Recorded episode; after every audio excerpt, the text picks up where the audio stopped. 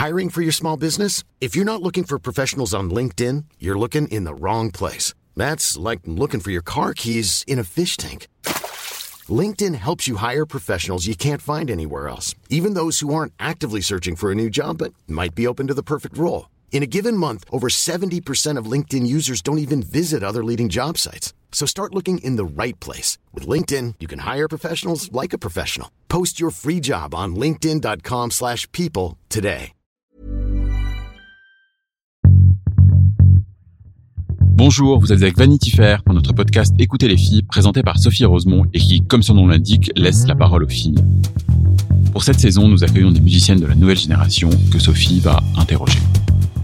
Bonjour, je suis Sophie Rosemont. Aujourd'hui, j'ai Lala Ace en face de moi, une nouvelle voix du rap, non seulement francophone, mais aussi international. Un rap universel, hyper sensuel, hyper novateur, hyper osé. On la voit à des multiples variations dans lesquelles on aime se perdre, parfois se retrouver.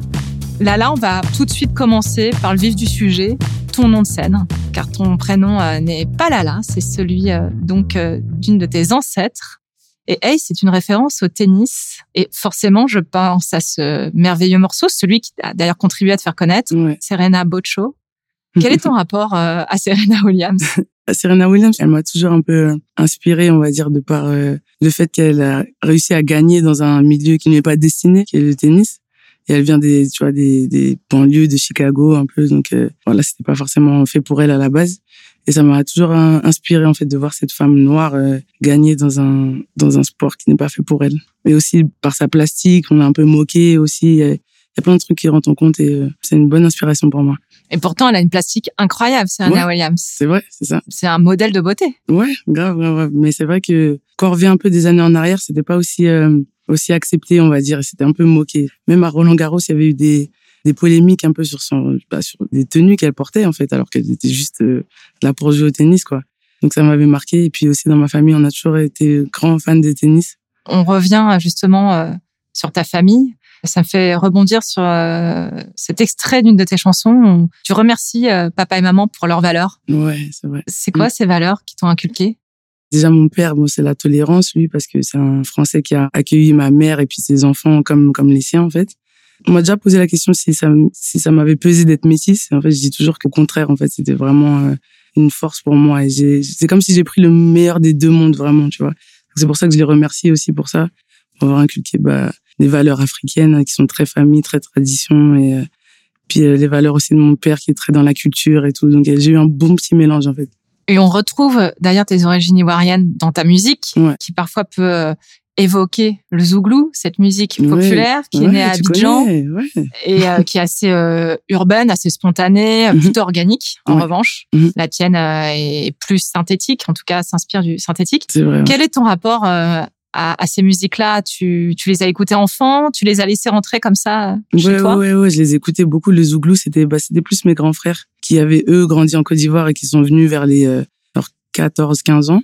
Et eux, ils ont toujours beaucoup écouté ça à la maison. Donc, euh, puis le Zouglou, il y, a un, il y a un message aussi. Il y a beaucoup de, tu vois, c'est un peu une révolution, quoi, tu vois. Et puis, des fois aussi, il y a des histoires marrantes aussi. Enfin, donc, euh, donc, le Zouglou, ça fait partie de ma culture musicale, euh, parmi plein d'autres choses. Alors justement, les autres choses. Donc, il y a évidemment, de façon euh, vraiment euh, ostentatoire, le rap américain. Ouais. Et on pense à ce rap d'il y a quelques années déjà avec DJ Screw, Mhm. qui était donc un rappeur, un producteur texan qui est mort euh, assez jeune, à 29 ans, Ouais. et qui a élaboré, et on peut dire popularisé, cette technique du chopped and screwed, que je prononce avec mon magnifique accent français, mais j'assume. Bravo, non, c'est passé. Comment t'es tombé dans, dans le bain de, du rap américain? C'était la télé, je pense, un peu. hein. J'étais nourrie, tu sais, je suis une 94, donc j'étais beaucoup nourrie à la télé aussi, tu sais, MTV, MCM, euh, même M6 et euh, MTV, donc. Et euh, voilà, je pense c'est par là aussi que j'ai connu pas mal le, rap américain. Et aussi, c'est avec mes amis, tu vois, dès l'époque.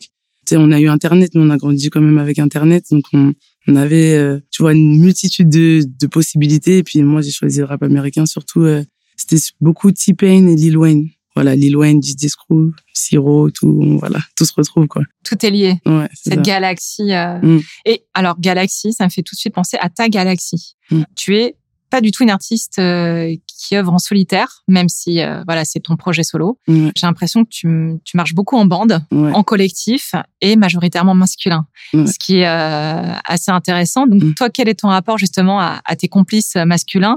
Euh, que t'hésites pas à faire intervenir dans tes clips Ouais. et qui sont d'ailleurs qui participent à la production de, ch- de chacun de tes morceaux. Voilà, toi comment tu pas, c'est pas que masculin. hein. C'était alors ça c'était plus quand j'étais plus petite et quand j'ai commencé le rap où là j'étais vraiment entourée que de mecs. Mais là là plus récemment et surtout dans cet album et euh, c'est un, un mélange un peu de, de filles et de garçons. Et donc j'ai mon acolyte de toujours qui est ma manager aussi qui est To Be Ace avec qui on a créé le donc, notre label Ace Reckless. Et voilà là c'est vrai que je vois beaucoup la musique euh, comme un mouvement aussi que pas que ça passe pas que par moi en fait. Donc j'ai tu vois la volonté de développer d'autres artistes aussi là.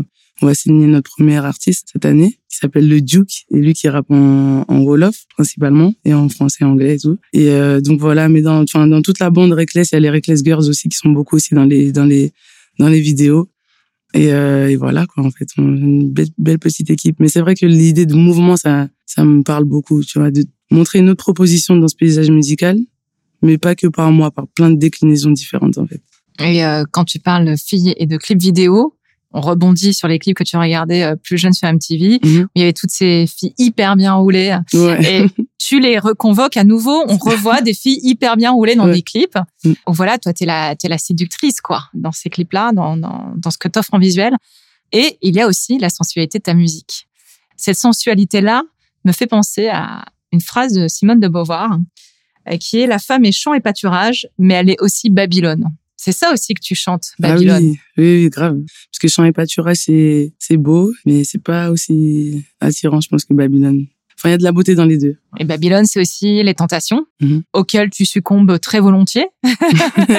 oui. Des, des morceaux comme Parapluie, comme Juju, extrêmement. euh, tout le monde parle de sexualité, mais je trouve qu'ils sont aussi très sensuels, Mhm. euh, tout comme les femmes de tes clips. Mhm. Et ton homosexualité, tu l'assumes parfaitement. Et d'ailleurs, Ouais. c'est une sexualité Oui. avant même d'être une homosexualité. Oui, oui, oui. et ça semble très naturel et très inné quand on regarde tes clips, quand on écoute ta musique, quand on te voit te mouvoir. Est-ce que ça l'a toujours été? Alors, ça l'a pas toujours été, non. En fait, euh, je pense que ma musique m'a aidé à aider au fait que ça soit naturel.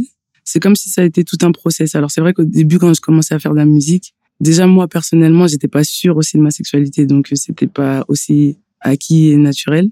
Et en fait, c'est venu petit à petit. Et là, c'est complètement assumé. Et je pense que c'est important aussi de, de l'assumer naturellement comme ça et de pas y réfléchir trop et pour même que les gens qui connaissent pas et qui comprennent pas l'acceptent, en fait, et qui, voient que c'est un truc normal.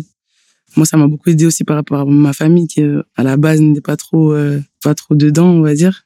Mais le fait aussi de, de la jouer euh, en mode naturel et sans être, j'ai pas envie de dire camionneuse ou tu vois, mais vraiment le, enfin, tu vois, Butch, le côté voilà, butch. butch ou trop que, que, que je dénigre pas non plus, hein. Mm. Mais, mais voilà, enfin, le faire vraiment naturellement comme je le sens, je pense que ça m'a aidé aussi à le faire accepter dans ma famille et même, voilà, dans la musique. Et maintenant, euh, voilà, ta famille, ta, ce que tu proposes euh, Ouais. musicalement, ils l'acceptent et Ouais, il ils te accepte, hein. suivent de près, Ouais, j'imagine. ils suivent, ils suivent. Mais aussi, euh, vu que ça marche, ça commence à marcher aussi, peut-être c'est pour ça. si ça marchait pas, peut-être que on serait pas Peut-être que tu serais fait engueuler. Ouais, voilà. Alors, parlons de ton look, justement, qui est assez intéressant, qui est à mi-chemin entre le dandy et la canaille. Euh, La vraiment canaille. parfait milieu. Comment tu l'as construit, ce look? Et inversement, comment il a pu te construire aussi? J'ai eu mes périodes où, tu vois, j'étais plus féminine, c'est vrai, mais c'est, en fait, euh, mon look s'est développé aussi avec euh, le fait que je grandisse, que j'aille vivre à Londres aussi. Là, c'est vraiment là que j'ai commencé à être un peu plus masculine, on va dire, mais pas vraiment masculine, tu vois, mais à porter, à oser porter des, des habits du rayon homme, mais sans pour autant porter des trucs trop, euh, tu vois, des jogging ou quoi non plus, quoi. Mais euh, voilà, c'est, je sais pas, ça se fait tout seul, en fait. Mais j'aime bien être élégante aussi en même temps dans tout ça. Donc, euh, Il y a cette phrase de Gloria Steinem que je partage avec euh, toutes les invités d'écouter les filles. C'est la vérité vous libérera, mais d'abord elle vous mettra en rage. mhm. En quoi elle peut résonner en toi ce- cette phrase? Ouais, bah ouais, c'est le fait de, de voir vraiment la vérité en face, je pense, qui, qui fait mal au début et qui après, bah, soulage, en fait. Mais c'est bien de passer par là. La rage aussi, c'est une manière de se libérer parce que si on est euh, que satisfait, en fait, on n'est pas vraiment libre. T'as beaucoup été en colère, toi, dans ta vie, parce que tu sens si euh, détendu et relax. Mm. C'est vrai Et que euh, pas seulement été- à cause des substances, hein, mais tu as l'air d'avoir ce naturel-là. Ouais, ouais, non, non, j'ai toujours, bah, j'ai toujours été comme ça, en fait, vraiment détendu. Même en cours, les profs disaient que j'étais euh, un peu trop nonchalante et tout. L'autre fois, par exemple, j'ai perdu mon ordinateur, tu vois. J'avais tout mon album, tout dedans, dans un Uber. Et en fait, je me suis posée, je me suis dit, bah écoute, voilà quoi, c'est comme ça. Et j'ai retrouvé. Ah. Trois heures après, j'ai retrouvé. Mais je pense que quelques années en arrière, j'aurais été vraiment, euh, tu sais, j'aurais été en panique, j'aurais. Mais je me suis dit, enfin, si je le perds, enfin c'est comme ça, enfin ça sert à rien, on va avancer, tu vois. Il y a d'autres. J'aurais été assez positive comme ça. J'accepte. Et je suis beaucoup, je crois beaucoup aussi à mon étoile, vraiment beaucoup, et à mes anges gardiens un peu mais tout en tout en étant quand même euh, consciente de ce que je fais. Et dans dans ce premier album, toutes les chansons sont classées parental advisory. Et euh, est-ce que ce refus de te censurer trahit un désir viscéral d'authenticité et justement de vérité dont on parlait tout à l'heure? Ouais, ouais, c'est très important pour moi de, bah, de, de me montrer tel que je suis et puis de montrer aussi une, voilà, une, une autre proposition un peu de la femme euh, dans, dans le paysage musical. Et euh, voilà, c'est en tout cas, c'est moi, celle que tu vois en face de toi et c'est celle que je suis dans, aussi dans mes sons comment je chante, c'est comment je parle aussi. Et pourtant, tu utilises cet outil qui est l'autotune. Ouais. Il y a une, une manipulation qui est partagée entre l'autotune et ta voix. Pourquoi tu l'as choisi Moi, je prends ça comme un instrument, en fait, l'autotune. Ça veut dire c'est une façon de moduler sa voix. C'est pas pour moi c'est pas une triche. Vraiment c'est une, voilà c'est une autre une autre étape dans, le paysage du vocal en fait. Donc euh, moi la première fois que j'ai entendu l'autotune c'était avec un morceau de T-Pain donc et ça m'a vraiment marqué, en fait. Je me suis dit, mais attends, qu'est-ce que c'est que ça? Ça m'a, ça m'a vraiment touché, tu vois. Pour moi, c'était euh, évident de, de, d'en jouer, enfin, d'en, utiliser dans mes chansons. Et, euh, et, voilà, ça met ma voix, je pense, dans une autre dimension. Et puis ça, enfin, pour l'utiliser aussi, faut, faut stretcher sa voix, faut, enfin, utiliser sa voix d'une manière spéciale et tout. Donc c'est, euh, voilà, c'est un, un, très bel instrument pour moi et nécessaire. À propos de toute cette grammaire autour de la jouissance et des substances, est-ce qu'on peut aussi la prendre du point de vue métaphorique? Parce qu'on t'a beaucoup raccroché à ces drogues, on en a beaucoup parlé, mais j'ai l'impression que ça dépasse quand même un peu tout ça aussi. Oui, oui, ça dépasse ça. C'est important plus que tu le dises parce que des fois, en fait, tu sais, par exemple, moi, je bois plus de voilà, du sirop, par exemple, mais j'en fais toujours appel dans mes sons, en fait, parce que c'est une métaphore aussi pour moi. C'est un état d'esprit et c'est un, juste un, un feeling, tu vois, c'est une sensation en fait d'être bien, d'être détendu et euh, et voilà, du coup, ouais, c'est très métaphorique en fait aussi. Ouais. Et donc, ça donne Everything is Tasteful. Ouais, everything Tu as choisi de le dire en anglais. Oui. Et dans une de tes chansons, mm. comme à Passy. Ouais. Mm. Alors, pourquoi comme à Passy? C'était pour la rime. Hein, non, c'était bah voilà quoi. Passy, c'est un peu le. C'est pas tellement le goût, c'est vrai à Passy, mais c'est le c'est le luxe plutôt. On a envie d'être là-bas en fait, même si on sait pas trop ce qui s'y passe. Et donc, tu es né en France tu as vécu longtemps en France, mm. ensuite longtemps à Londres, c'est là où tu as commencé à, percer. Maintenant, tu es plutôt près de Lisbonne. Pourquoi ce nomadisme euh, incontrôlable? Ouais, j'en ai besoin, hein, je sais pas. J'arrive pas à rester en place en fait. Puis j'ai besoin aussi de m'inspirer de choses qui se passent autour de moi et de même par exemple, j'arrive pas à rester à la maison toute la journée non plus. Enfin, c'est j'ai vraiment besoin de qu'il se passe quelque chose dans ma journée, dans ma vie, de voir des gens, que ça bouge et et voilà, c'est pour ça aussi je suis partie à Londres après avoir perdu mon père. Donc, donc c'était une, manière aussi d'oublier un peu tout ce qui se passait euh, à la maison, quoi, on va dire. Et euh, ça m'a fait vraiment du bien. Et Londres, là, j'ai l'impression que j'avais fait le tour un peu, tu vois, personnellement. Et Lisbonne, c'est, je trouve que c'est un peu l'inverse de Londres. C'est moins speed, voilà, tout est cool. C'est un, ouais, c'est un autre, un autre monde, mais j'aime bien. Jusqu'à la prochaine étape. Donc, tu as choisi, pour écouter les filles, de lire euh, quelques mots de Samira Rahim. On t'écoute. Alors, c'est Samira Rahim lors d'une euh, du Slut Walk en Amérique. Euh, mon corps m'appartient. Ce n'est pas un terrain de jeu politique. Ce n'est pas un terrain sur lequel légiférer. Il est à moi. C'est mon futur. Une salope n'est pas ce que tu décides qu'elle soit, Jessie. Une salope est ce que j'en fais moi. Ça n'a aucune importance qu'une femme soit vierge ou quelle que soit l'histoire de sa sexualité. Salope est juste un mot inventé par les hommes. Ta mère est une salope, ta grand-mère est une salope. En quoi il te plaît ce texte? Ce que j'ai aimé, c'est sa, c'est sa répartie, c'est la, vitesse à laquelle elle l'a sorti. Et celui qui l'interviewait, c'est donc c'est un, c'est un Afro-américain qui s'appelle Jesse Lee Peterson et qui est un activiste euh, ultra conservateur noir et qui lui dit en fait pourquoi pourquoi t'es une salope, qu'est-ce que tu fais à la marche des salopes en gros? Et lui, euh, lui, il faut savoir qu'il il dit que Trump est le sauveur de la communauté afro-américaine et que le racisme n'existe pas et n'a jamais existé. Donc voilà, un peu pour situer le gars.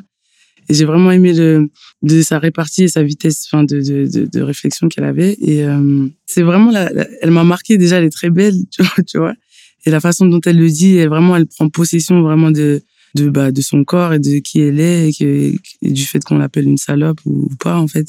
Ce mot n'a pas vraiment de sens, en fait. Toi, t'as déjà traité de salope méchamment? Non, jamais. Mais je pense que j'ai pas, euh, j'ai pas les airs de, de ce qu'on appelle une salope, peut-être, tu vois, c'est pour ça. Mais je, me sens quand même concernée par, euh, par ce mot, parce que je pourrais appeler, euh, tu vois, ma, ma, ma meuf une salope, ou ma mère, ou n'importe qui, en fait, tu vois, moi-même, en fait. Et parlons, avant de se quitter, de la beauté féminine. Parce que c'est quand même quelque chose qui est important dans tes Mm. chansons, dans tes clips. C'est quelque chose où on ne s'attendait pas à voir une femme rentrer sur ce terrain. Ouais. Dire, euh, vrai. moi aussi, euh, je la trouve belle. euh, C'est-à-dire reprendre euh, ce mythe de la biatch et du rappeur des années 90, Mm. toi, façon femme, et voilà, avec les mêmes codes, mais en les détournant. Ouais. C'était quelque chose qui était important pour toi? Ouais, c'est important. Moi, c'est vrai que dans, dans mes goûts musicaux, j'ai toujours un peu baigné dans ça, dans ces codes très masculins où on traite un peu la femme, tout ça. Mais moi, je, je le, je le prends aussi comme une façon de la, de l'honorer et de la, la mettre sur un piédestal aussi, même si c'est un peu maladroit des fois. Et donc, moi, j'essaie de le faire après à ma manière. Moi, j'aime pas trop la vulgarité et tout. Donc, je, tourne un peu à, à ma sauce Ace, on va dire. Mais moi, j'ai toujours été, enfin, depuis que je suis petite, vraiment, j'ai dû avoir euh, six ans, j'étais amoureuse d'une fille dans ma classe, quoi, vraiment.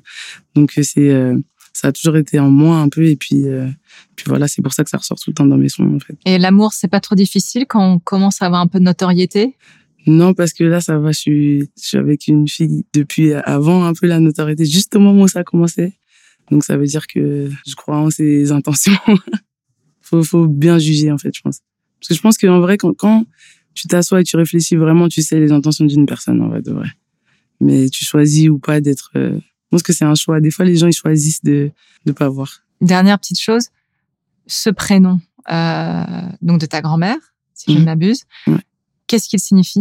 Déjà, j'aime bien parce que c'est assez féminin. Et euh, voilà, ma grand-mère s'appelait Laoré, donc c'est un diminutif. Puis il y a là dans mon prénom aussi qui est Mélanie. Tu vois, c'est c'est là, là, là, là, ça, me- ça me suit un peu partout en fait. Merci beaucoup Lala. Merci beaucoup. C'était Écoutez les filles, un podcast de Vanity Fair. Retrouvez les autres épisodes de la saison sur toutes nos plateformes et partout où l'on écoute des podcasts.